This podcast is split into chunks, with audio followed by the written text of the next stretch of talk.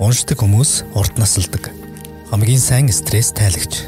Бусдыг ойлгох түлхүүр нь унших, уншиж байж бичнэ. Төвлөрөн унших нь ойлгохын үндэс. Гар хүрэн дижитал segment хамтран хүргэж буй номын хэлэлцүүлэг подкаст. Байцгаана сонсогчдоо бизнес имэн подкастын ээлжид дугаар эхэлж байна. За бид энэ удаагийн подкастаар уламжлалт басан номын хэлэлцүүлэхээ өрнүүлэх гэж байна. За бидний сонгож авсан номыг та бүхэн гарч игнаас харсан бах. Ямар нэртэй ном билээ хоёроо? Зөвшөлтөлд хүрэх урлаг гэсэн одоо хэвлэгдээд 30 жил болчихсон номыг ярих гэж байна. За бид бид гурвын сонгож авсан ном болохоор а одоо дэнч нэг дэх хоёр дахь гурав дахь хэвлэл нь тийм ээ. Тий анх хэвлэгдснээс хойш бол 30 жил өнгөрчихсэн хамгийн ихний өмнөх хүүхдэрээ гарч байгаа. Тэгээд энэ номыг сонгож авсан байгаа. За тэгээ хоёр зочноо танилцуулъя. Бүглогийн захирал Батцэг сайн байна уу? Сайн уу. За хамтран подкаст хөтлөхөөр ирсэн Аяр зан сайн байна уу? Сайн байна уу. За ингээд бизнесмен подкастнда тавтай морил хоёроо. За мөн сонсогчид маань тавтай морил.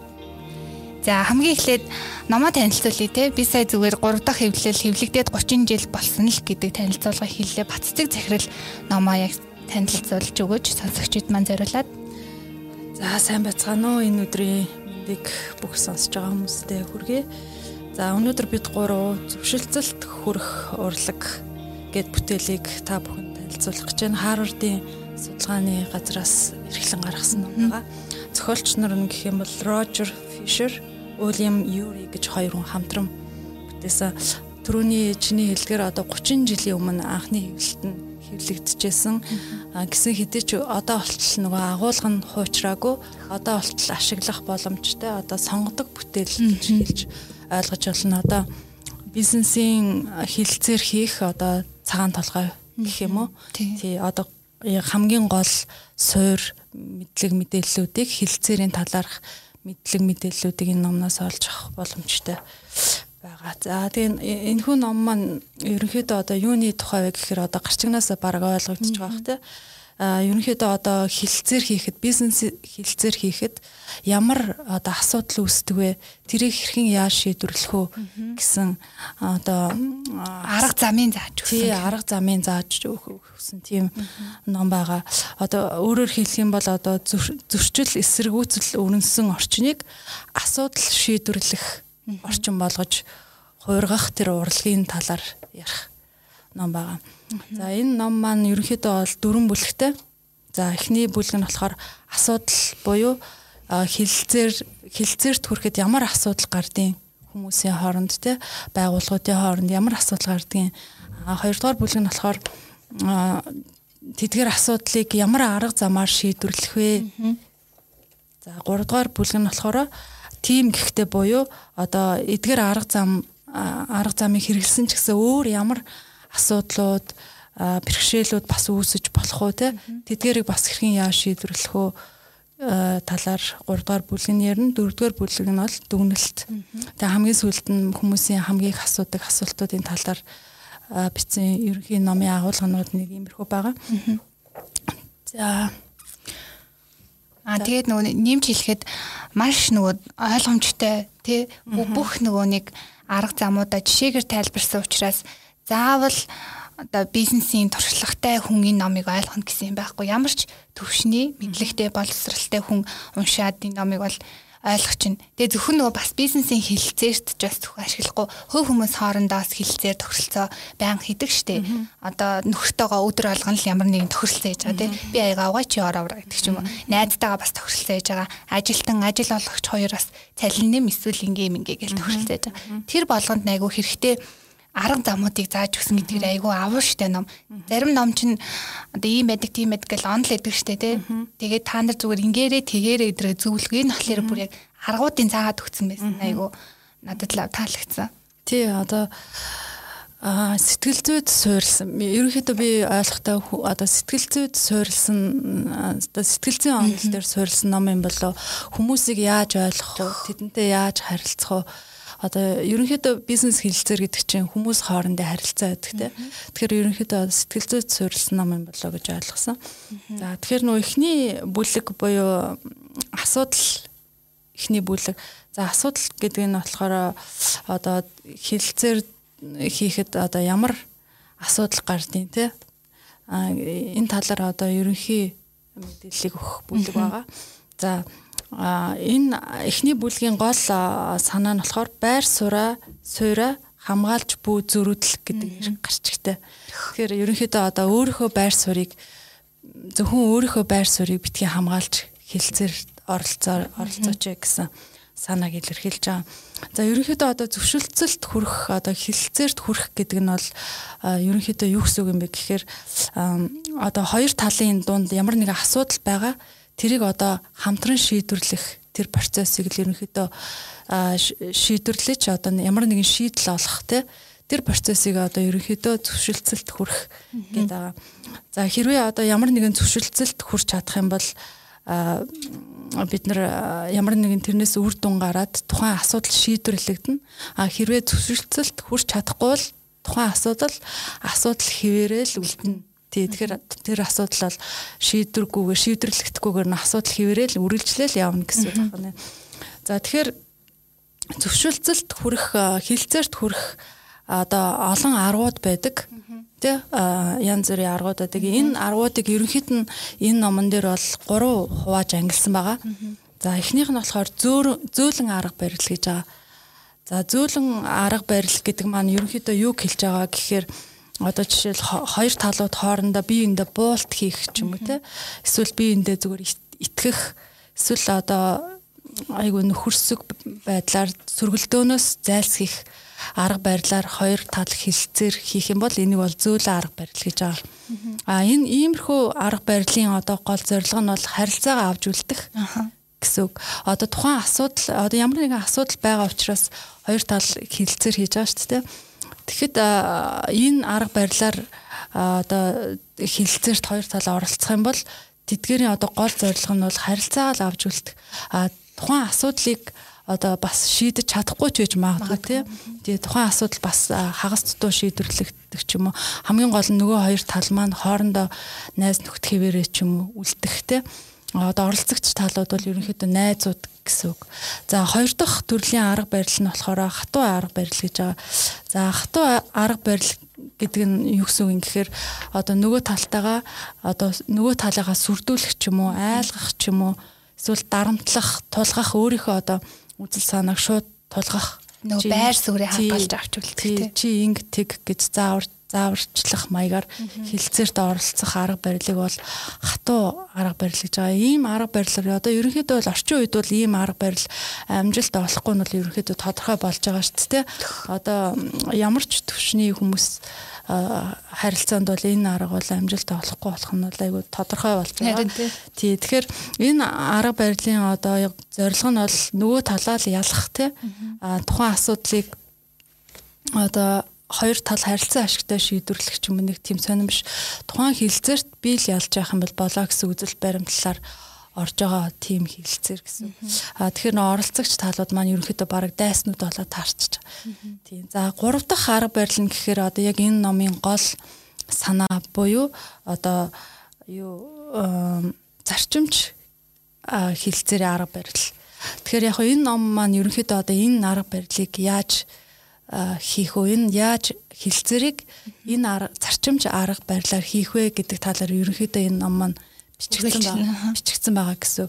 За энэ арга барил нь одоо нөгөө хоёр арга барилаасаа ямар ялгаатай юм гэхээр хамгийн гол нь хоёр тал маань харилцан ашигтай. Одоо тухайн хилцээрээс хоёулаа ашигтай. Хоёулаа биелүүлсэн зорилгоо биелүүлсэн. Хоёр тал хоёулаа ямар нэгэн талаар. Хоёр хоёр талд нь хоёул нийцсэн тийм шийдвэр төрж байгаа. Тийм шийдвэр төрж байгаа.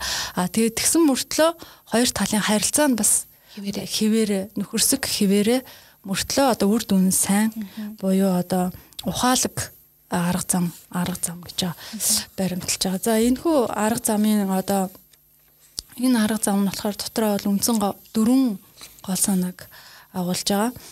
Одоо энэ яавал энэ арга барилаар бустайгаа харилцаж яавал одоо ийм үр ашигтай харилцсан ашигтай юм нөхөрсөг байдлаа хамгаалсан ийм хилцээр хийх вэ гэхээр ерөнхийдөө одоо дөрвөн гол санааг агуулж байгаа. За ямар гол санаа их санаанууд байгаа гэхээр нэгдүгээрх нь бол хүмүүсийг асуудлаас тусгаарлал гэж байгаа. Тэгээ энэ эхний бүлэгт нь бол энэ дүрийг ерөнхийд ингээд танилцуулсан. Дараагийн бүлгүүдэд энэ дүр ингээд тус тусад нь ингээд салгаад аваад дэлгэрэнгүй аваад үтцсэн байлаа. За хүмүүсийг асуудлаас тусгаарлал гэдэг нь одоо яг юу гэж байгаа юм бэ гэхээр нөгөө харилцагч талынхаа яг тухайн одоо хилцээр бол ерөнхийдөө хүмүүс хоорондын харилцаа гэсэн үг шүү дээ тий. Тэгэхээр тухайн хүнд нь хувь хүнд нь зөөлөн хандаад а яг шийдэж байгаа тэр асуудалтай хатуу зарчимч байр сууриар хандаа гэсэн утгатай. Тэгэхээр одоо нөгөө хүннийхээ одоо хувь хүн рүү чиглэсэн муухай үг хэллэгч юм уу те хэрэглэхгүй одоо хувь хүнтэй нь бол айгүй тийм найрсаг дэмтсэн нөгөө хүнээ те тэгсэн мөртлөө яг хэлэлцэж байгаа шийдвэрлэх гэж байгаа тэр асуудалтай айгүй хатуу зарчимж байр суурьаар хандах. За хоёрдугаар гол санаа нь болохоор байр суурьд биш сонирхолд анхаарлаа хандуулаа гэж байгаа. За энэ юу гэсэн үг юм гэхээр ерөнхийдөө талууд ерөнхийдөө хилцээр эхлэхээс өмнө баг одоо бидний гаргадаг нэг алдаа бол хилцээр эхлэхээс өмнө баг өөр өөрөө нэг байр суурьтай болцсон тий. Тэр тэгээд хилцээрт орсныхаа дараа нь өөрийнхөө тухайн байр сууриад хамгаалсан юмнууд яриад идэг тий. Тэгэхээр тийм биш одоо байр сууриа хамгаалах биш одоо хилцээрт хамтран одоо тухайн асуудлыг хэрхэн яаж шийдвэрлэх вэ гэдэг тал дээр анхаар одоо хоёр тал хоорондоо ямар сонирхлууд байна те? Тэрийг хэрхэн яаж нийцүүлэх үү гэдэг тал дээр бодолцож хэлцээрд ороод тэгэхгүй зөвхөн өөрийнхөө байр суурийг битгий хамгаалаа те? Өөрийнхөө бити зөрүүлээ. гэсэн санааг илэрхийлж байгаа. За гурав дахь санаа нь болохоор харилцан ашигтай байдлыг хангах одоо хид хідэн хувилбар санаачлаач гэсэн. Одоо ганцхан хувилбар байгаа юм шиг л битгий хандаачийн асуудалд тухайн асуудлыг шийдвэрлэх маш олон арга замууд, маш олон хувилбарууд байх магадaltaй. Тэдгэрийг одоо хилцээрд орохоос өмнө маш сайн бэлдээд яаж яаж ямар ямар хувилбарууд байж болох вэ? одоо хоёр талын аль аль талд нь ашигтай байх өөр хувилбарууд байна уу гэдэг тал дээр маш их анхаараач. Тэгээд одоо ялгаатай сонирхлуудыг нийцүүлэх нийтлэг сонирхлуудыг одоо ахиулах одоо олон төрлийн боломжит шийдлүүдийг бодолцож одоо олох хэрэгтэй гэсэн тийм санаа байгаа. За дөрөвдөх нь болохоор бодит жишгт үндэслээч гэж байгаа. Одоо энэ юу гэсэн үг юм гэхээр одоо тухайн асуудлыг шийдвэрлэхдээ одоо шудраг ёс ч юм уу, хууль дүрм ч юм уу те эсвэл ямар нэгэн стандарт эсвэл шинжлэх ухааны үүднээс хандсан тийм зарчим дээр суурилж одоо шийдвэрээ гаргаа иймэрхүү зарчим дээр одоо жишг иймэрхүү зарчмыг ашиглаж жишгээ тогтоогоод тэгээд хилцээрт оролцоо. Тэгэхгүй ингээд одоо хэрвээ чи нөгөө талдаа ингээд бууж өгөх шаардлага гарах юм бол тухайн хүний дарамтанд биштэй тухайн зарчимдаа л бууж өгөх те. Хэрвээ чиний одоо хилцэж байгаа асуудал хууль бос байх юм бол Тэгээ тэр хуйлаа дагаал гэсэн үг байхгүй? Эсвэл ямар нэгэн стандарт яг тэр асуудалд тийм стандарт байдаг бол тэр стандартыг дагаж хэрвээ одоо чи чиний арга барил стандартаа зөрчсөн байвал одоо нөгөө стандартаа дагаал гэсэн тийм нийтлэг тийм жишг бодит жишгт үндэслэж хилцээрт ор гэсэн байгаа. Хувилбаруудаа боловсруулах нь тийм. Тий. За ерөнхийдөө нэг ихний бүлэг маань нэг иймэрхүү одоо юмнуудыг агуулсан байгаа. Номынхаа ерөнхийг агуулсан энэ ном цаашаа ийм юмнуудыг тайлбарлах шүү гэд. За хоёрдугаар бүлэгт нь болохоор арга зам гэсэн нэртэй бүлэг.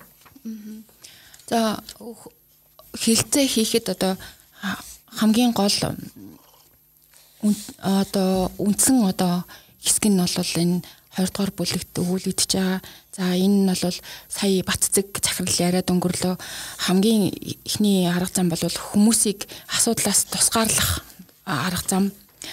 Хоёр дахь нь бол байр суурьд биш сонирхол тулгуурлал гэж байгаа. Гурав дахь нь харилцан ашигтай боломжуудыг хай. Дөрөв дахь нь бодит шалгуур хэрэглэхийг шаард. Ерөөсөө эм дөрвөн үе шатн дээр одоо тодорхой одоо тактиктэй арга хэмжээгээр одоо хилцээрээ хилцээрт ороод тий хилцээрээ бэлтгээд ороод ажиллаад явах юм бол тухайн хилцээрээс одоо ашигтай үр дүн гарах нэ. Тэгээд энэ энэ номыг ингээ уншиж хахад түрүүн бас баццыг захирал хилээд өнгөрлөө энэ харилцааны одоо зүгээр сэтгэл зүйн хувийн хоорондын харилцааны үр дүнтэй зарчмуудыг илүү бизнесийн үйл ажиллагаанд хэрхэн хэрэглэх тэр шат руу оруулаад тайлбарлаад явцсан ном гэж надад бас ойлгогдсон. Тэгээд энэ эхний одоо хүмүүсийн асуудлаас тусгаарлаа гэж байгаа энэ бол энэ арга зам дээр болохоор хүмүүс одоо хилцэлдээ одоо хүмүүс өөрсдийнхээ сэтгэл хөдлөл хоорондын харилцаа гэд олон зүйлээ хольж хутгаж одоо тэгж харилцдаг.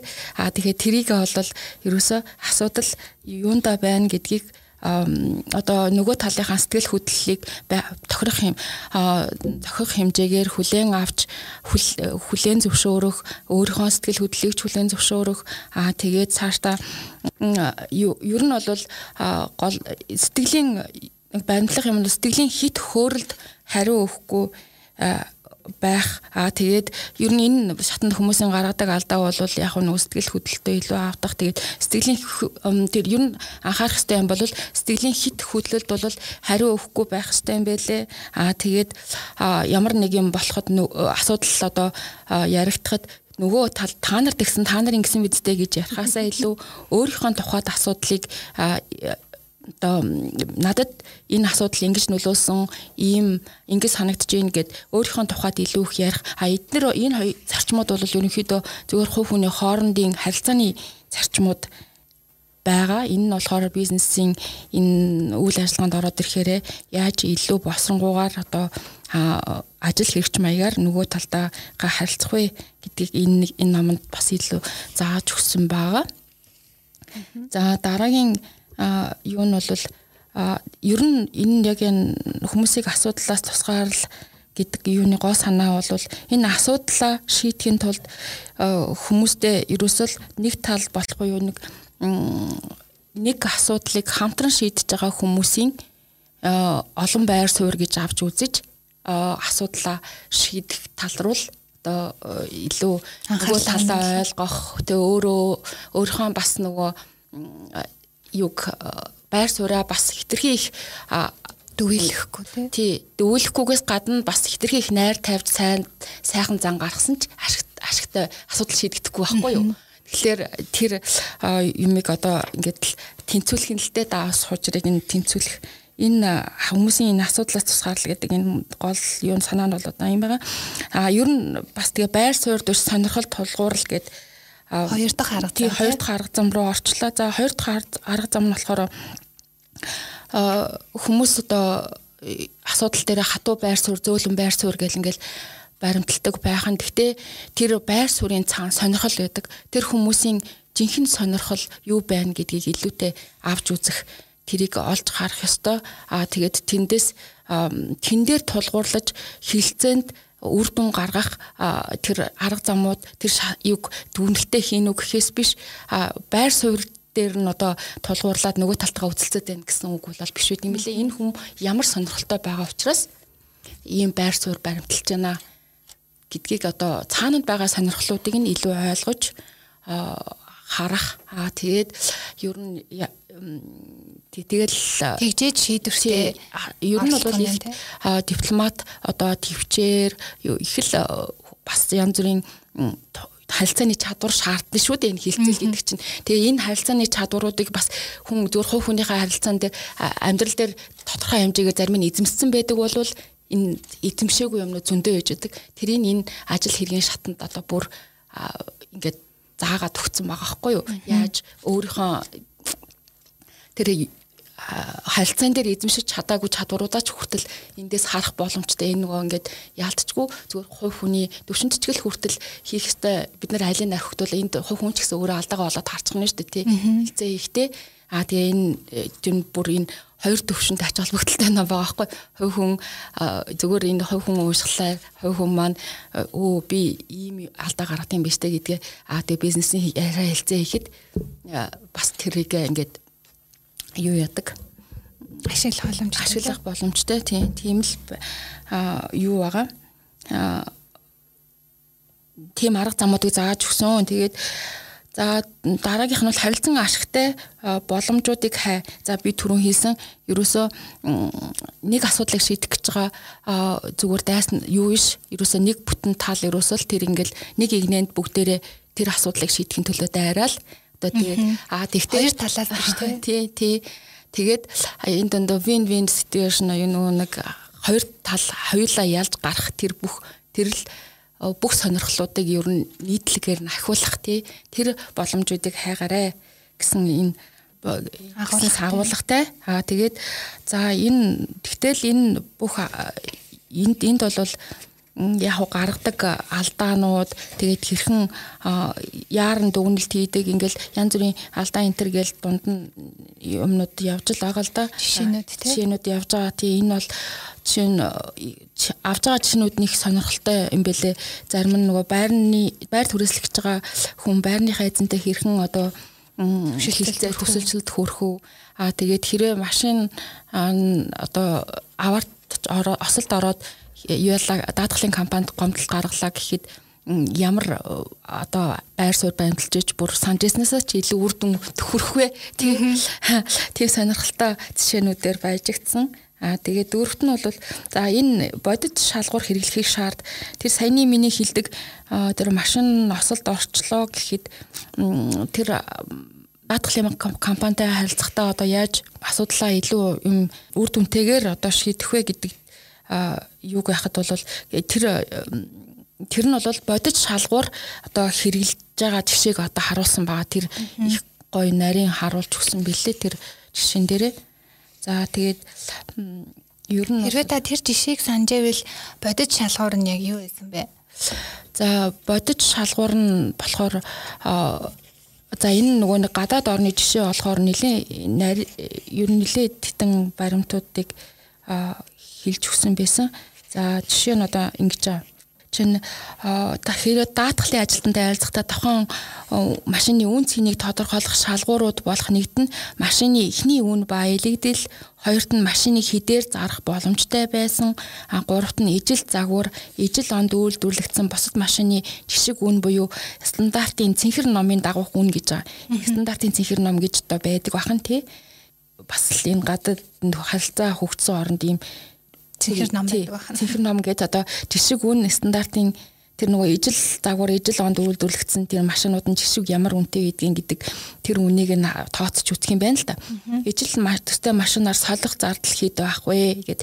Тэгээ бас шүүхээс тухайн машины үн цэнийг хідээ тогтоох хэсэг зэрэг саналуудыг харгалзан үзэж болно гэд тэгсэн байна лээ. Тэгээд энэ жишээн дээр болохоор их сонирхолтой маягаар энэ юунуудаа оруулж тайлбарлаж өгсөн байна тийм тайлбарлаж өгөөд тэгээд бүр энэ хүн анхныхаа одоо бодож исэн юунаас ч илүүгээр арай жоохон илүүгээр одоо чин даатгалын компаниас нөхөн төлбөр. нөхөн төлбөр авч чадсан юм жишээ бичсэн байсан. Номноос авсан ойлголт гэвэл одоо ерөнхийдөө ийм байна. Тэгээд А энэ бол номын 2 дугаар бүлэг арга зам гэсэн. Тий. Тэгээ жинхэнэ арга замыг тайлбарлаж өгсөн бүлэг байгаа тий. Би бол өөрөө бизнесийн хүн биш.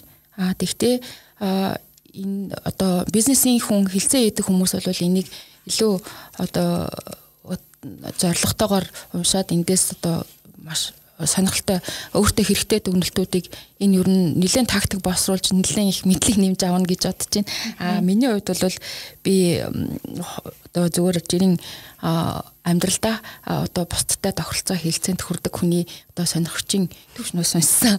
Болохоор энэ ийм маягаар одоо ярихаар байна. Аяр зан хичээн сая хэлсэн дэр нөгөө байр сууриа байр суурь төш сонирхолт тулгуурлал гэдэг тэгсэн дээ. Энэ дэр яг энэ нөгөө номон дэр нэг жишээсэн л да. Энэ болохоор яг энийг айгуу тийм энэ ойлголтыг айгу сайн одоо ойлгоход туслахаар тийм жишээ харуулж юу байсан бэ гэхээр одоо номын санд нэг хоёр залуу сууж исэн. Тэгээ нэг нь болохоор цонхоо онгойлгомоор байна гэсэн. А нэг өрөөнд сууж исэн хоёр залуу шүү дээ. Нөгөөх нь болохоор би цонхоо хаамаар байна гэсэн байхгүй. Тэгэхээр нэг нэг залуугийн хувьд бол онгойлох гэдэг нь нэг тухайн залуугийн байр суурь нь а нөгөө залуугийн байр суурь нь болохоор хаах гэсэн ингээ хоёр ингээд эсрэг тесрэг байр суурьтай байгаа даахгүй. Тэгэхээр энэ байр суурийг дундаас ямар сонирхол одоо нэг нийтлэг ямар сонирхол байна вэ гэдгийг хоёр эсрэг цэсрэг байр суурьтай мөртлөө дунд нь ямар ч гэсэн нэг нийтлэг сонирхол байж таараа штэ энийг яаж энэ жишээн дээр гаргасан бэ гэхээр энэ хоёр одоо нэг нь хаана нэг нь онгойлгоно гэд маргалдаж яхахыг нөгөө номын сан чинь сонсоод ирээд одоо та яг яагаад ингэж цонхоо нэмэр байгаа юм бэ? гэсэн чинь нөгөө залуу нь би жоохон агаар амьсгалмаар байна гэсэн. А тэгээ нөгөө залуу дээр нь очиж та яагаад цон хаамаар байгаа юм бэ гэсэн чи нөгөө залуу нь юу гэсэн гэхээр а над руу яг ингээ нэвт салхилаад байна гэсэн баггүй. Тэнгүүд нөгөө номын санж маань бодож жагаад а тэр өрөөнийх нь цонхыг хаагаад нөгөө талынх нь өрөөний цонхыг очиод нээчихгүй. Тэнгүүд нөгөө нэг хоёр талын хоёулынгийнх нь асуудал зэрэг шийдэг чинь нэг нь агаар амьсгалаад а нэг нь нэвт салхилахаас ингээд сэргийлчих жоохгүй. Тэгэхээр энэ хоёр тал бол хоёулаа эсрэг тесрэг байр суурьтай мөртлөө дундаасаа ингээ нийтлэг одоо шийдэж болохгүй сонирхол. сонирхол ашиг сонирхол нийтлэг сонирхол байгаа. Энэ нийтлэг сонирхлыг л хамгийн гол нь олох олох одоо энэ хилцээрийн манд гол зорилго. Мэдээж хоёр тал ингээд хэрэлцээр хийж байгаа хуралд ингээд хоёр талууд ширээний нөгөө эсрэг талд ингээд сууцаа хоёр тал нь тийм одоо дундаа нэг билүү байгаа гэж бодъё л да тийм билүү хуваах гэж байгаа. Тэгэх юм бол одоо тухайн билүүг ингээд А дөрвийн хэмжээтэй бэлүү байлаа гэж бодъё л та. Тэнгүүд тэрийг ингээд заавал яг голоор нь хуваагаад яг 50 50% биш. Хэрвээ ингээд бүр харилцан ашиг сонирхлоо олж чадах юм бол бүр нэг хувьд нь нэг талд нь 70%, нөгөө талд нь бас 70%, нөгөө торт маань бүр 150% болтлоо тэгж томрох боломжтой. Тэгэхээр хоёр тал нь хоёулаа айгүй зөвхөн 50% ашиг биш те. Хоёр тал нь хоёулаа 70%, 80% ашиг олох боломжтой тийм шийдэл байдаг. Тэрийг л хамгийн гол нь олж харах бод сайн олж харах хэрэгтэй. Тэрнээс өөрөл би онгойлгомаар байна. Би хаамаар байна гэсэн байр суурьда битгий бат зогсооч гэсэн санааг илэрхийлж байгаа. Энэ жишээ надад айгүй таалагдсан. Харин тий. Яг нь бас нөгөө нэг яг энэ тохиролцоонд орох гэж байгаа хүмүүс маань байр суурь сонирхол гэдгээс ингээ ялгаад ялгаж ойлгох хэрэгтэй баг тий. Тэгэхгүй ингээ би нэмэр ингээл зөрүүлээд байвал тэр бол хизээж бүтэхгүй. Тэгээд одоо сүултээ нөгөө нэг хувь хүн рүү дайраад орно шүү дээ. Асуудал руугаа биш хувь хүн руугаа дайрч ороо. Тэгээд таны тохиролцоо зөвшөлтсөл тань ингээл бүтлгүүтгэнэ гэж ялгаж болохоор. За ингээ 1 2 дугаар бүлэгтэр бол ерөнхийдөө түгээмэл гардаг асуудлыг ямар одоо чигшсэн дөрвөн арга замаар шийдэж болохыг харуулсан тий. За тэнгууд 3 дугаар бүлэг нь их сонирхолтой. Зарим хүмүүс за тийм тэгэл хувь хүн рүү л дайрахгүй штэ. За за тэгэл сонирхлоо яачи. Гэхдээ асуудал гарч ирж байгаа. Тэр асуудлыг бас энэ энэ номын 3 дугаар бүлэгт маш тодорхой тайлбарсан. За эхний асуудал нь юу вэ гэхлээр одоо миний нөгөө тал маань илүү хүчтэй буюу давуу талтай байвал яах вэ? Гэдэгсэн бүлэг байгаа. За тэгэнгүүт илүү хүчтэй буюу давуу талтай гингүүт хөвчлэн хүмүүс юу гэж ойлгодог вэ гэхлээр нөгөө тал маань надаас илүү баян, надаас илүү одоо харилцаа холбоотой, надаас илүү хуулийг мэддэг, надаас илүү одоо улс төрийн итвэхтэй энэ төр гэж боддог байгаа байхгүй юу? Аа гэтэл нөгөө талыгаа ямар үед хүчтэй өрсөлдөгч гэж харах вэ гэхлээр энэ энэ тохиролцоонд хүрэхгүй бол хинд нь ашигтай вэ гэдэг өнцгөөс харж юугаа нөгөө талаа надаас илүү гэдгийг нь харна гэж байгаа байхгүй. Энд дээр нэг жишээ байгаа. А нэг одоо богооны одоо үүдэнд дэдэг нэг худалдаачин эртний сүвнэр зардаг нэг худалдаачин нөгөөт нь болохоор аялагч байгаа. Тэр аялагч нь болохоор айгу баян, мөнгөтэй, карьертэй, нэр төртэй, холбоо сүлжээ ихтэй. А тэнгууд нөх худалдаачин нь болохоор жирийн иргэн байгаа байхгүй юу? Гадаа ингэж лангон дээр юм а зардаг хүн. За тэнгууд нөгөө худалдаачин чинь нөгөө баян хүнд юмад зарах байгаа штэ. Гэтэл нөгөө баян хүн нь за би юу гэж энийг эртний одоо нэг юм чулууг те би юу гэж нэг чулууг 100 доллараар авдیں۔ Гэж зөрүүдэлж магадгүй. Тэнгүүд нөгөө худалдаач нь болохоор үгүй ээ манайх энэ чулуу ингээд 100 доллар л гэж тэгж байгаа байхгүй юу. А тэнгүүд энэ тал дээр хэн нь илүү хүчтэй вэ гэхлээр худалдаачин. Яагаад гэвэл худалдаачин энэ үед тэр баянд юмаа зараагүй бол дараа нь хинт зарахаа мэдчихэж байгаа байхгүй юу. А нөгөө баян болохоор яг тухайн үед тэр чулууг энэ худалдаачнаас авахгүй бол дараа нь хаанаас яаж болохоо мэдгүй. Тийм учраас тэр худалдаач илүү нөгөөдхөөсөө илүү хүчтэй давуу талтай өрсөлдөгч нь болж харж байгаа. Тэгэхээр энэ үед бас нөгөө бизнес эрхлэгчид маань энэ тохиролцоо хийж чадахгүй бол дараа нь хүнд илүү ашигтай вэ гэдгийг нь харж тохиролцоонд хүрэх хэрэгтэй гэж байгаа. Тэгжээж нөгөө талаа хүчтэй юм байна, надаас илүү юм байна гэж харна. За тэнгууд ингээ за нэгдүгээр төсөлтөгч нь хэн байх вэ? Яагаад надаас хүчтэй вэ гэдгийг ингээ ойлгочихж байгаа юм тий. За тэнгууд За тийм одоо өрсөлдөгчтэй одоо надаас өөрөөс нь илүү хүчтэй хүнтэй таарчлаа. Тэгвэл яах вэ гингүүд ихэнх хүмүүс маань өөрсдийнхөө одоо хамгийн одоо тохиролцоонд хүрэх хамгийн муу хувилбараа улаан улаан зураасаар тэмдэглэдэг гинэ. За одоо тухайлбал байр одоо одоо орон сууц зарлаа гэж бодъё те. Зарах хамгийн одоо зарах гэж байгаа хүн нь өөрийнхөө зарах хамгийн доод үнэ одоо өөртөө ингээд тогтоочих нь шүү дээ. Аа нөгөө худалдаж авах гэж байгаа хүн нь болохоор өөрийнхөө хамгийн дээд үнээр худалдаж авах босгоо ингээд тодорхойлчихно. За тэгмүүд би 2000 доллараар хамгийн багадаа л 2000 доллараар зарна гэсэн чинь нөгөө нь би хамгийн багадаа л 1900 доллараар авна гэ ингээ өөр өөрсөндөө босоо тогтооцсон. Ихэнх хүмүүс бол тэгдэг гэж байгаа байхгүй юу? Гэхдээ энэ улаан зураас нь сул талтай гэж энэ номон дээр тайлбарсан байгаа. Ямар ямар сул талтай вэ гэхлээр эхлэн болохоор одоо яг энэ тохиролцооноос сурах зүйлээ алдна хүн тохиролцоонд орсноор маш их зүйл сурж байгаа шүү дээ. Түрүүнд хоёрын хэлсэн хувь хүний харилцаа энийг тэрээгээ тий. А хоёр дахь асуулт тал нь болохоор одоо би ингээ за би хамгийн багадаа 2000 доллараар зарна гэж дотроо шийдээ тохиролцоонд орвол тэр тохиролцоонд юу болохоо надад бол хамаагүй зүгээр чихээ таглаа сууж байгаад яг ижлэх юм бохгүй. Тэр хүн надаа өшөө гой болом санал бартер динтер гэж үж бодлоо шүү дээ. Гэтэл би үгүй 2000 хамгийн багадаа л 2000 доллараар зарна гэ ингээд өөртөө босго тогтоож байгаа байхгүй. Түн төшөө ингээ боломжийг алдчихээн чихээ таглаа сууж байгаад яг ижлэн гэж байгаа. А гурав дахь нь болохоор яг энэ улаан зураас нь ингээд одоо тохиролцоонд орж байгаад үед хүчтэй өрсөлдөгчтэй орж байгаа үед одоо илүү нөгөө хатуу байхыг шаарддаг байхгүй 2000-аас доошо буухгүйгээ өөртөө сануул. Гэхдээ заримдаа хит хатууддаг гэж байгаа. Хитрхи өндөр эсвэл хитрхи бага дүн тавьсан байгаа шүү дээ. Тэрийг хин тавьсан бэ гэхлээр та өөрөө зүр хувьяасаа ингээл тавьсан найс нөхдөдтэй ярьж байгаа гэр бүлтэйгээ ярьж хагаад за байраа хамгийн доотлолтой хэдэн дүүргээр зарах уу гингүүт за 2000 доллараар гинийх хүн санал болгонгууд. За за гээл өөрөө өөртөө тавьсан босго байгаа байхгүй юу? Тэгэхээр энэ ингээ заримдаа бодиттой биш те. Үнэхээр зах зээлтэй нийлээгүй иймэрхүү султаал идэв шүү. За ягаад одоо энэ улаан зураас нь яг хамгийн муу тохиролцоонд хүрэх аргаас таныг хамгаалах гэсэндээ а нөгөөдөөр нөгөө тодорхой шийдэл юм эсвэл нөгөө нэг хүлээн зөвшөөрч болох тийм тохиролцоо шийдлээс татах татгалцаад хүргэх аюултай гэж байгаа байхгүй юу?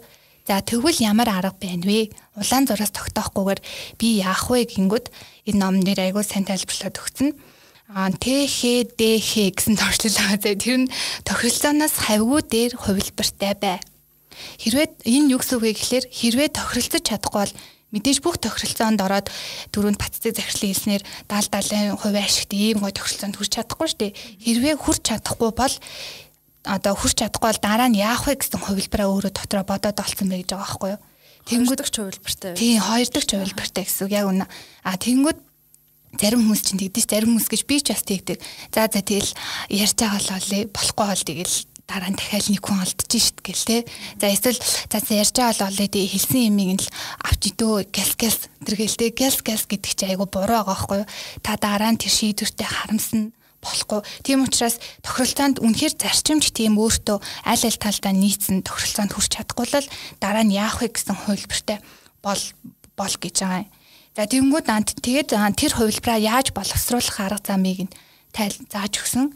Эхлээд болохоор тохиролцоонд хүрэхгүй бол хийх алхмуудаа жагсан тий. За одоо нөгөө байраа зарч чадахгүй бол түрээ эслэн, баартерд нь найздаа төр байлган тий сайхан стилийн үднэс гэх мэтчлэн хувилбаруудаа жагсан Хоёрт нь болохоор арай нөгөө биелэж болох үед санаануудаа тэр дундаасаа түүгээд гурав дахь алхам нь болохоор хамгийн сайн гэж бодсноо л сонгоно. Тэгээ тэрийг тохиролцоонд хүрэхгүй бол тэр шийдвэртээ хүрэх нь шүү дээ тий. Тэгэхгүй бол дараагийн тохиролцоонд хүрнгээл хүлээж авах оронд тэр цаг нэгдүгээр цаг хугацаа хөрөнгө мөнгө одоо иймэрхүү үйл хөдлөх байвал үнцэнэ зах зээлийнхаа үнэлгээг ингээ алдаад явж байгаа байхгүй. Тэгэхээр шууд дараагийн алхмаа хий гэж байгаа. За дараагийн тим гихтэй гэсэн бүлэгт орсон асуудал болохоор нөгөө тал нь өөрийнхөөрөө дайраад байвал яах вэ? Төрөнд подкаст ихэн дастуурсан те бити өөрийнхөөрөө зөрүүдлээ гэд. За тэнгууд нөгөө талынхаа анхаарлыг нөгөө зарчимд хэлэлцээртэй хүргэхийн тулд гурван арга байгаа гэж энэ ном дээр тайлбарлсан байна. Эхнийх нь болохоор өөрийнхөө юу хийж чадах вэ гэдэгт анхаарна. Тухайн хүнийг өөрийнхөөрөө дайрахгүй тэр зарчим руу анхааруулахын тулд би юу хийж чадах вэ? Өөрөө үлгэр дуурайл болох юм уу? Тэр хүндээ тайлбарлаж өгөх юм уу? Юм үзүүлэх юм уу те? Тийм үү. Одоо байр сууриа хамгаалах биш нөгөө зарчим руу анхаар гэж байгаа. Хоёр дахь нь болохоор за хэрвээ ингээд одоо тэр ихний алах маань бүтлгүүтэл гэсэн үг шүү дээ. Нөгөө маань өөрийнхөөрөө дайраал нөгөө үг хэлсэн ч хүлээж авахгүй өөрийнхөөрөө дайраал байвал нөгөө талаа цаашид юу хийх вэ гэдэгт анхаар гэж байгаа.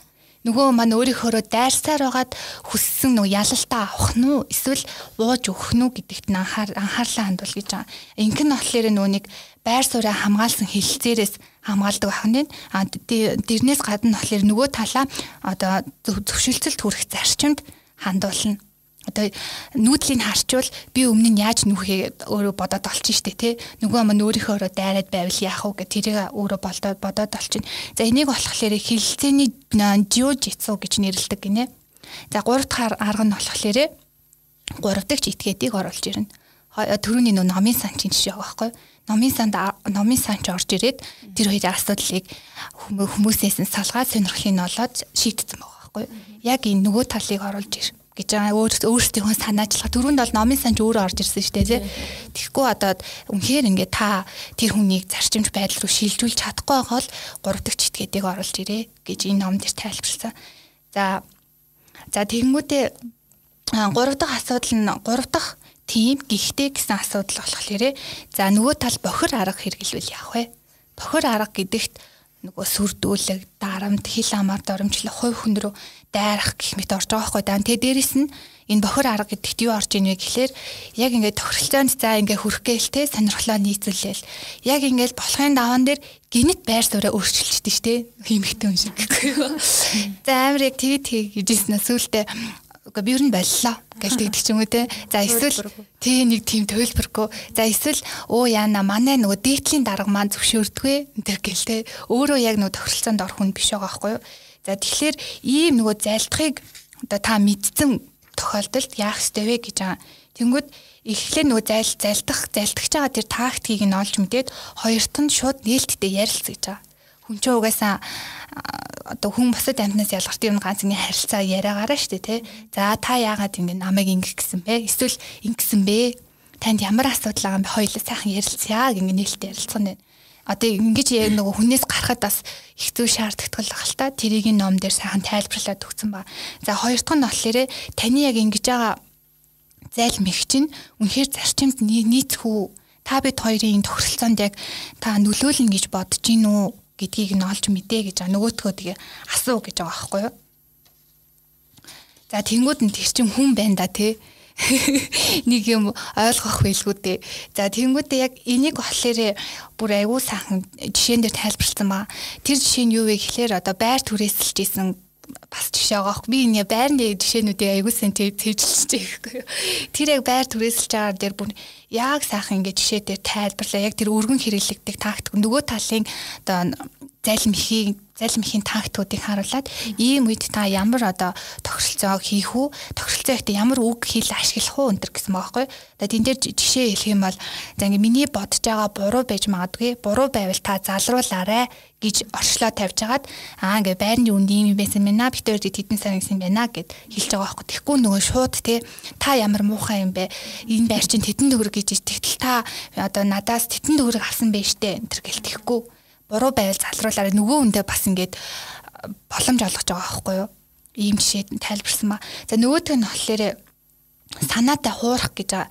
Тэр нөгөө одоо яг нөгөө тохиролцоо хийхийн даваан дээр гинэт санал бодлоо өөрчлөх гэсэн залхимхийн тактик орж байгаа байхгүй. Тийм учраас энэ дээр яам ямар арга хэмжээ авах вэ гэхэлэр бүр тохиролцоо хийхээс өмнө нөгөө талаасаа та яг энэ эрх мэдлийг одоо хийх хийх албан тушаалтай хүн мөн үү гэдгийг тодруулж асуу гэж байгаа. Энэ бас айгу бодхоор зүйлээс бид хэд бол өө өө за за тэгэл асуухгүй те тэгснээ дараа нь аа за захирал юм бэлгүү те.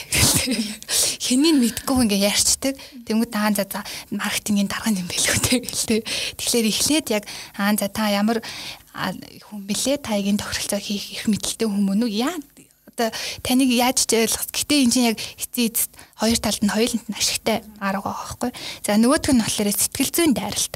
Энэ бас залин мигдэх залдах тактикт орж байгаа. Энэ сэтгэл зүйн дайрал нь юунд дээр гарч байгаа гэхлээр нөх хилцээ хийх газрын тухайд байгаа байхгүй юу? Ихэвчлэн нөгөө нөгөө талынхаа офис дээр эсвэл манай офис дээр эсвэл өөр газар тоолчдаг. А тэгмэт энэ дээр болохоор за нөгөө энийг сонсож байгаа байна. Өөрийнхөө ажлаар дуудаж ирж байгаад хилцээрээ хийвэл илүү надад ашигтай гэж бодож иж магадгүй. Гэхдээ үгүй гэж байгаа. Яагаад гэвэл нөгөө тал дээр очиж хилцээр хийх юм бол нэгдүгээр нөгөө тал чинь өөрийнхөө газар амч ингээ тайван ууж үү те таны зарчимч тэр хилцээрөө та оруулахад тэр хэд маань одоо ямар нэгэн саад бэрхшээлийг давахгүй ингээ орчин.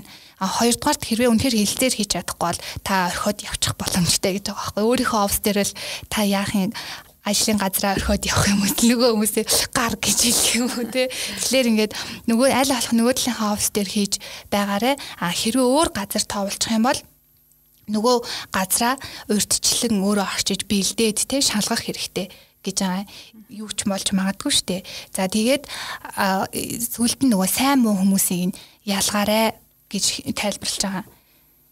За тэнгуүтээ сүрдүүлэг гэж байгаа. Энэ бол хамгийн том залмих гаргах жишээ тий.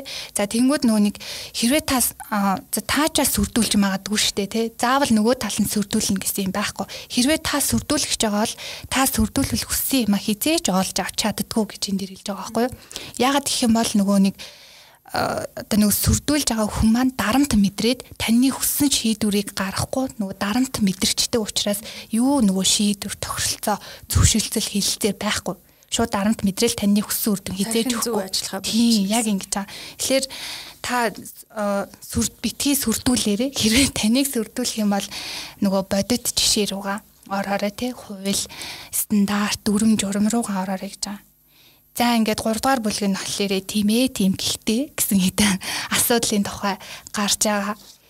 За тэгээд түрүүнд хоёр зочин манаас энэ номоос юу олж авснаа товчхон хэлж шиг болсон. Гэхдээ илүү дэлгэрүүлээд асууя. Аль жишээ нь хамгийн их таалагдсан баццыг захирлаад. Төрөний номын санжаас гадна номын санжаас гадна. Та яг юу олж авав? Аха, ерөнхийдөө номын маань гол санаа гэх юм бол Миний олж авсан гол санаа гэх юм бол одоо нөгөө хилцэр гэдэг маань ерөнхийдөө одоо хүмүүсийн хоорондын харилцаа тийм болохоор нөгөө хүнээ одоо маш сайн мэдэр тэгээд сонс ойлго тэгээд өөрийгөө нөгөө хүний одоо оронд тавьж үз гэсэн санаанууд санаануудыг нэлээд сайн ойлгосон. Одоо жишээлх юм бол би нэг байр суурийг ботцсон тэрийг ингээ хамгаалаад сууж байхад нөгөө хүний байр суурч гэсэн нөгөө хүнийхээ хувьд зөв байдаг зөв байр суурь байгаа шүү дээ. Тэнгүүд тэрийг нь бас ойлгож те тэрэнд нь мэдрэмжтэй хандах хэрэгтэй байд юм байна. Тэгэхгүй ингээд ямар ч мэдрэмжгүй хандаад ах юм бол хилцээр маань явахгүй бүтлгүүт тий бүтлгүүтнэ. Тэгээд тэрнээс гадна ерөнхийдөө хилцээрийг маш зарчимч, ёс зүйтэй аа тэгээд одоо хуулийн дагуу гэдэг юм уу те. Тиймэрхүү одоо яг тийм стандарт бодит жишгт одоо яг жишгийг жишгт одоо нийцүүлж тиймэрхүү одоо яг хүн болгоны хүлээн зөвшөөрөхөд тийм зүйл зүйл дээр үндэслэж одоо хилцээрээ хийх хэрэгтэй байд юм байна гэдгийг бас ойлгосон. За тэгээд жишээлх юм бол одоо нөгөө хүнээс сонсоод ингээд зөвхөн ингээд сонсохоос гадна нөгөө хүндээ сонсож байгаа гэдгээ мэдрүүл гэж бас хэлжсэн.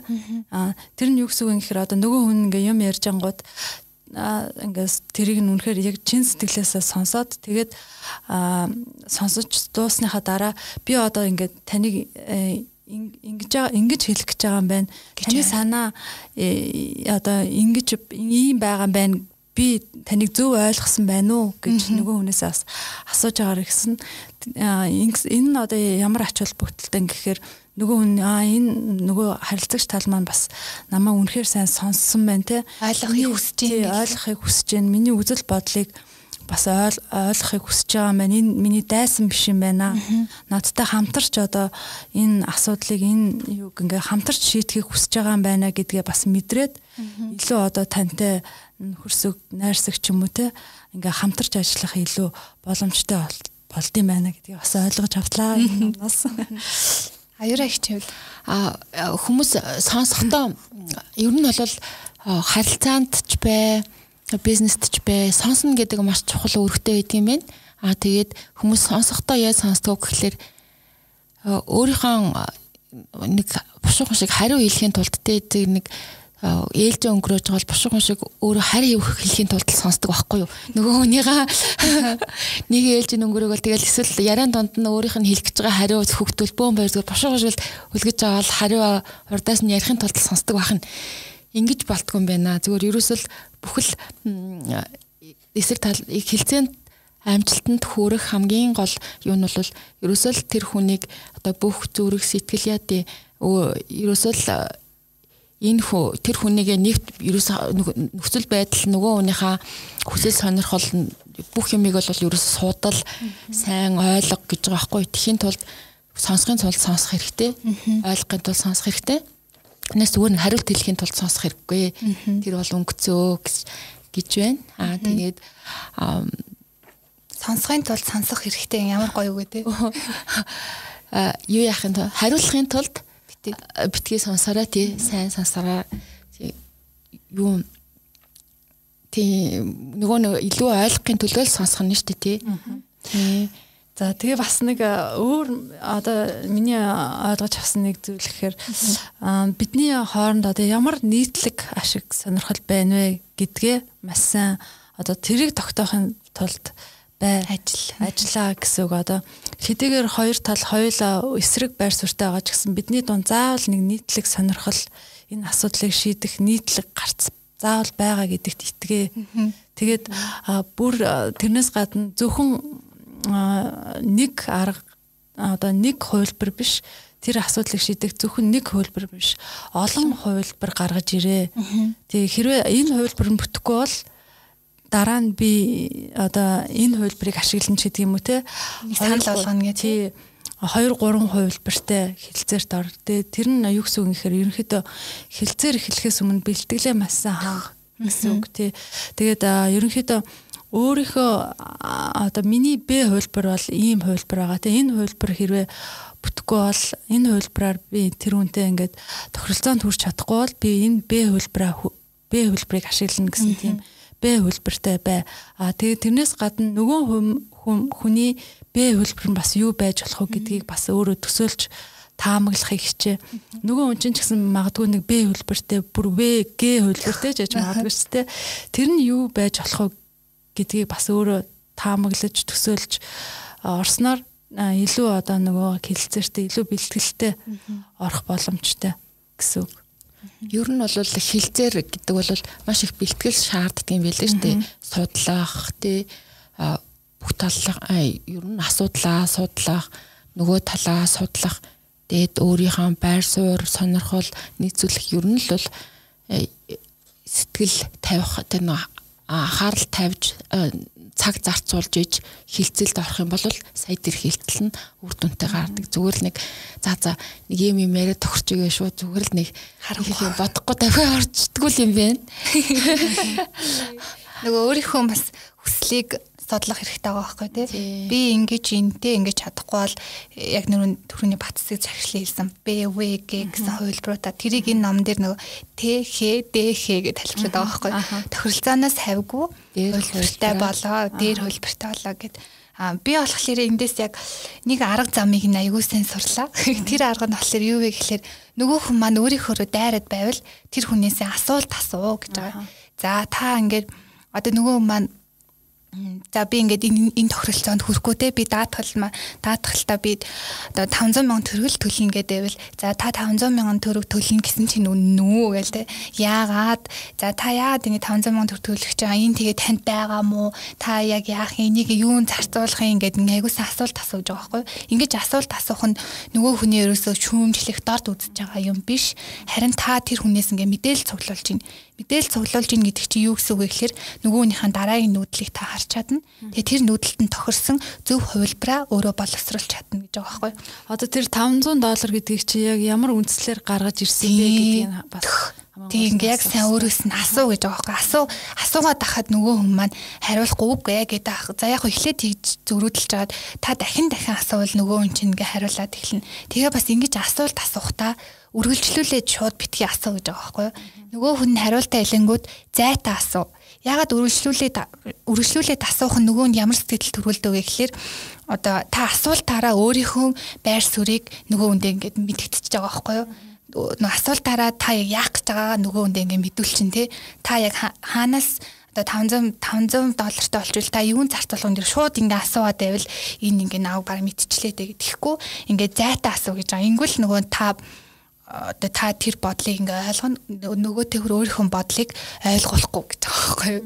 Энэ айгүй зөвүүн тактик юм шиг надад санагдсан. Тэгэхгүй ингээ өөрийнхоороо дайраад байвал ингээд өөрөөс нь ингээд ижлэхэн асуултаар дайрахгүй гэсэн үг байна. Чимээгүй ингээ болоод ирэнгүүт чимээгүй болоод ирэнгүүт нөгөө маань хариултаа дахиж ингээд хариулдаг гэж байгаа байхгүй юу. Одоо та ингээд 500 долларыг ямар үндэслэлтэйгээр ингэж авсан бэ гэх тэнгүүд би ингээд тийм тийм тийм номноос уншсан гэд хэлчих штэ тий. Тэнгүүд та ингээд жоохон чимээгүй байнгут нөгөө чинь саяныхан хэлсэн хариултыг бодонгуудаа а би судлаа илч үү яач үү гэж бодонгуудаа а би тим тим гэрээг үндэслэж гэдэг ч юм уу те эсвэл нөгөө номноос уншсан нь худлаа байсан бол ангихт тэр гэхдээ яг тийм даатгалын тухай ном биш байсан л да. Тэр гээд тэгдэг гэж байгаа байхгүй юу? Тэгэхээр энэ айгууд энэ аргыг би айгуу сайн ойлгож авсан. За за за. Манай төгшөө хэлэх зүйл байна өөр одоо зөндөл гой гой санаанууд олж авлаа. Бас нэг Э, юу санаа гэх юм бол одоо нөгөө хүнээ одоо хил хилцээний бүр ихний шатнд тухайн хүнээ одоо хилцээнд оролцуулж тухайн хүн одоо хилцээний одоо шийдвэрт одоо оролцож байгаа гэдгээ өөрөө өөрөө оролцож байгаа гэдгээ мэдрэх юм бол бас илүү хамтарч ажиллахтаа илүү амар байдаг гэдэг санааг бас э, ойлгож авсан. Тэрийг нь мэддэгдүүлэх нь тий. Тий одоо тухайн хүнийг одоо хилцэрийн шийдвэрт оролцуулж байгаа гэдгийг мэдрүүл тухайн хүнээс одоо зөвлөгөө авах хүлээлэг гэсэн мэсэн тий. Тий. Аха. За за. Тэгээд энэ хүн нөгөө нэг энэ энэ одоо ном маань зөвхөн хувь хүн биш яг бизнесийн жишээнүүдийг бас аюулсаа гаргаж өгсөн байсан. Одоо одоо хот болон нэг үйлдвэрийн байгууллага хоёрын жишээ тий нөгөө хот нь энэ энэ ямар жишээсэн бэ гэхлээр хот болохоор энэ өөрийнхөө бэ хувилбараа бодоод олцсон. Хэрвээ нөгөө тухайн компанид өндөр татвар ногдлуулахгүй бол би тэгэхэд тэр компани зөвшөөрлийг цоцлон моцлон гэж ч юм уу. Тийм нөгөө хувил нөгөө хувилбараа бодоод олцсон болохоор нөгөө компанида ингээд зарчмаа ингээ айгуу сайн танилцуулаад өөртөө хүссэн шийдвэрт хүрч чадсан байгаа байхгүй. А нөгөө компани нь яагаад тэдний шийдвэрт автцсан бэ гэхлээр нэгдүгээр хэлцээрт огт юуч бэлдээгүй өөрсдийнхөө санал манлыг бэлдээгүй. Хоёрдугаар нөгөө бэ хувилбараас бодож олоогүй. Хэрвээ энэ тохиролцоонд хүрэхгүй бол тухайн компани одоо хэрвээ тухайн компани хэсэг зур үйл ажиллагаа зогсоох зогсоох юм бол тухайн хотод амьдардаг өчнөө мянган хүн ажилгүй болоод буцаад нөгөө хоттоо дарамт үзүүлэх байсан байгаа байхгүй юу? Тэгэхээр ингээд Б хувилбараа бодчвол хилцээртэй билд гэдгийг энэ мэдчихлэн жишээн дээр маш сайн тайлбарласан байгаа шүү. Бизнес эрхлэгчтэй гэж хэлгээд. Ер нь болол энэ ном ингэж л ялгаа зөрчил баг үүр дор шиг гэд бичсэн байна. Яа тэгж байгаа юм гэхэлэр ерөөсөө л энэ ялгаа зөрчил энэ бүх юмнуудыг шийдэх талууд ингэж асуудал бий болгож хилцэлд хүрэх гэдэг бол ерөөсөө л тухайн хоёр тал төдийгүй бүр орчин тойрондоо хүртэл ач холбогдол үр дүн авчирдаг баг хөгжлийг цаашаа явуулж идэг хүмүүс хоорондын харилцаа учраас аль болохоор энэ ялгаа зөрчилтэй талуудыг шийдвэрлэх хилцэл одоо илүү их өөрнөх тусмаа илүү их асуудлаа шийдэх тусмаа одоо тий Тэгэхээр энэ бид нар бол өөрт тулгарч байгаа бэрхшээлээс зүгтаах биш тэр ялгаа зөрчилтэй талуудыг л шийдэхин төлөө одоо ингээд явах хэрэгтэй. Яа. Тэгээ явж тэгж одоо хөгжилд хүрдэг. Харин шүү дээ. Тийм ойлгосон. Нэмэлт мэдээлэлд болоход энэ хүн ном маань буклогоор онлайнаар одоо хүргэж өгч байгаа тий. Хүргэлт төр букло цэгийн мэнгээ сайтаар ороод захиалаад хүргэлээд төвшөлтөл төрх хурлаг гээд орчуулж гасан байгаа. Зөвхөн нэг удаа унших ном биш ээ. Яг үнийг хэлхий нэг удаа уншаад хэсэг завсарлаж агаад ахиад хоёр дахь уншсан чинь дахиад шинэ ном уншиж харсан чинь шинэ ном унших гэж байгаа юм шиг болоо явчихлаа. Ширээний шинэ ширээний ном байхгүй юу? Сонгодог бүтээл сонгодог бүтээл. Тэгэл 30 жил хэд 3 дахин э, тэгээд энэ хамгийн сүүлчийнхаа хувилбарыг гаргахтаа жишээнүүдийг хүртэл яг одоо тий одоогийн нөхцлөөс харж ингэж э, найруулснаас биш яг учиргүй засчаагүй юм билээ те. Гэхдээ бол яг одоогийн өнөөгийн юунаас жишээнүүдэд хүртэл ингэж жоохон засварлсан ч юм уу тэгэж 30 жилд 3 дахин хэвлэгдэж байгаа тийм ном билээ. Нэг уншаад энэ бол зүгээр л би уншчлаа гэх ном. Энэ хэзээ ерөөсөө л хизээч хуучрахгүй. Хизээч хуучрахгүй тэгээд дахин дахин уншаад ах юм бол бүр тухайн хүний чадварч бүр тэр хилцээд хувь хүнийх ч бай, бизнесийн ч бай, ерөөсөө тэр скил, soft skill нөө зөөлөн ур чадварууд чинь нэмэгдээд нэмэгдүүлэх номын нэг байна. Ер нь одоо нөгөө хилцээр хийхдээ тоор жишээлх юм бол энэ номыг уншихаас өмнө ер нь ямар арга барилаар хилцээр хийдэг байсан гэж бодож байна. Зөөлөө арга байлуу, өтөө арга байлуу. Миний хувьд бол би маш их буулт хийж, сайхан зан гаргаж, найрсагдан өөрийнхөө байр суурийг одоо агиухтан буулт хийж тэгэж асуудлыг шийдэх зөвлөх биш дандаа тэгж нөгөө нэг асуудлаа шийдэхгүй бараг л тэр нөгөө талын зүгээр л ингээ аясаар нь явуулах тийм байр сууриас айгүйх нөгөө хүний гомдоочихгүй төлөв тэгжсэн байсан. харин ч би нэрээ энэ өөрийн гэсэн тэр асуудлаа юу яах шийдэх тэр асуудлын тэгж э, тэргүүр харин би ямар ч байсан амьдралдаа ашигласан байхгүй юу? Нэг юугтэй өөрийнх нь байр суурь тэр сонирхлоо тэр нөгөө талынхаа сонирхолтой ингээд нийцүүлээд ингээд дараагийн тохиролцоо шийдэл түрээ тэр асуудлаа бүр ингээд тэр чинь ингээд илүү их асуудал шийдэд бүр харилцааг дараагийн төвшөнд илүү гаргаж өгдөг юм билээ шүү дээ. Тийм. Жис ингэж л сорт юм байна. Тэгээ яг нөгөө миний хувьд болохоор нөгөө өөрөө нөгөө бас тодорхой хэмжээний хүмүүс ингээ удирдаад ажиллаж байгаа хувьд одоо дандаа зөөлөн байгаад ич бас болохгүй тий. Тэгэхээр тэгэх юм бол нөгөө хүмүүс маань давардаг ч юм уу тий. Э, тэгэж бас болохгүй а хатуу байгаад ич бас болохгүй. Юм бол нөгөө ажлын одоо ажлын бүтээмж одоо нөгөө нэг ажлын сонирхол нь буурна тий ажилдаа дургу тий ажилдаа дургу олон ч гэдэг юм уу тий тэгэхээр энэ хоёр арга бол тохиромжгүй болчиход байгаа. А тэгэхээр хамгийн зөв арга маань зарчимч арга барилыг ашиглах хэрэгтэй юм байна.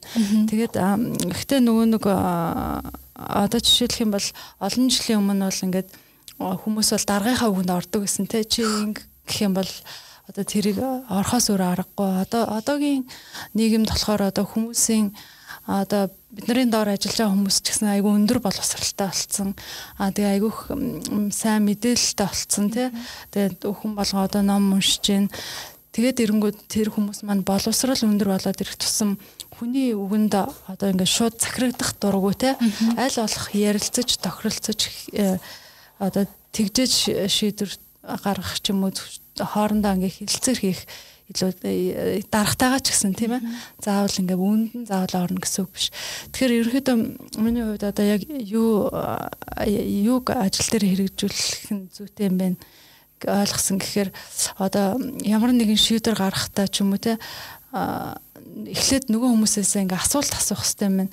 Эсвэл ингээ би саяхан нэг нөгөө манайх чи нөгөө мессенжер янз бүрийн юмнууд ингээд хариултах үйлчлүүлэгчийн асуултанд ийм маягаар хариулна гэсэн нэг ерөнхий стандарт ажил дээр одоо гарах гарах бичгийн хэлбэрээр гаргаж байгаа. Гэхдээ тэрийг би яасан гэхээр шууд одоо яг ингэж асуух юм бол ингэж хариулах гэж одоо хүмүүстэй хэлхийн оронд эхлээд тэр хүмүүсээс судалгаа аваад чи эхлээд ийм асуултанд яаж хариулдаг вэ гэд судалгааг нь аваад нөгөө операторудаас судалгааг нь аваад тэгээд тэр тэрийг үндэслээд ийм ийм а хувилбарууд ийм ийм стандартууд гаргалаа гэд тэднийг оролцуулж байгаа гэсэн нөгөө юунда энэ энэ нь болохоор ерөнхийдөө нөгөө зарчимч арга барилын нэг Хөрөлцаанд төрж хөлцаанд төрж байгаа нэг арга барил болоо явчихж байгаа юм л да. Нэг өөрийнхөө байр суурийг та шууд тулахгүй тулахгүйгээр тий эсвэл зөвхөн одоо тэднэрийнхаар ч юм уу биш шийдэхгүй тий бидний дундаас гаргаж ирсэн ярилцсны үндсэн дээр хамгийн сайн гэсэн тэр хувилбарыг гаргаж ирээд тэрийга нөгөө нэг одоо бодит жишг гэж ярьсан шүү дээ. Тэр бодит жишг болгоод тэр стандарта бодит жишг болгоод тэгээ яг ингэж ийм асуултанд ийм маягаар хариулвал илүү тохиромжтой юм байна гэсэн тийм одоо хилцээрд хүрсэн гэсэн үг. За за тэгэхээр хувь хүнч төр бизнесийн байгуулагч төр энэ номоос одоо хилцээрд хүрэх маш олон одоо арга зам гэдэг нь яг нөгөө нэг хийх одоо бид хэд анх нөгөө цагаан толгой өсөх сурсан шиг яг тэгээд заагаад өгцөн нь надад бүр айгүйх таалагдсан. Тэр нь айгүйх таалагдсан. Тэгээд бас хамтарч орсон хоёр зочиндоо маш их баярлалаа. Төрөнд энэ хүн номыг бас хаанаас яаж олох олж унших вэ гэсэн мэдээллийг хүргэсэн байгаа тий. За ингээд дараагийн номын подкастаар эргээд уулзъя. За энэ бизнес имийн номын подкаст маань сартаа нэг удаа хүрдэг. Гэтэ сонсогчд маань найлэлцээ ойлгоцсон бохоо энийг. За ингээд батцыг захиралтаа баярлаа. Аюур цан хичтэй бас баярлаа. Баярлаа. Баярлаа.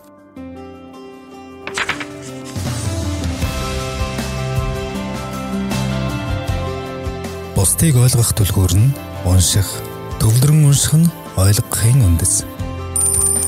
Хар хорон дижитал Close-ийн мэн хамтран хөрвж буй номын хэл зүйлэг подкаст.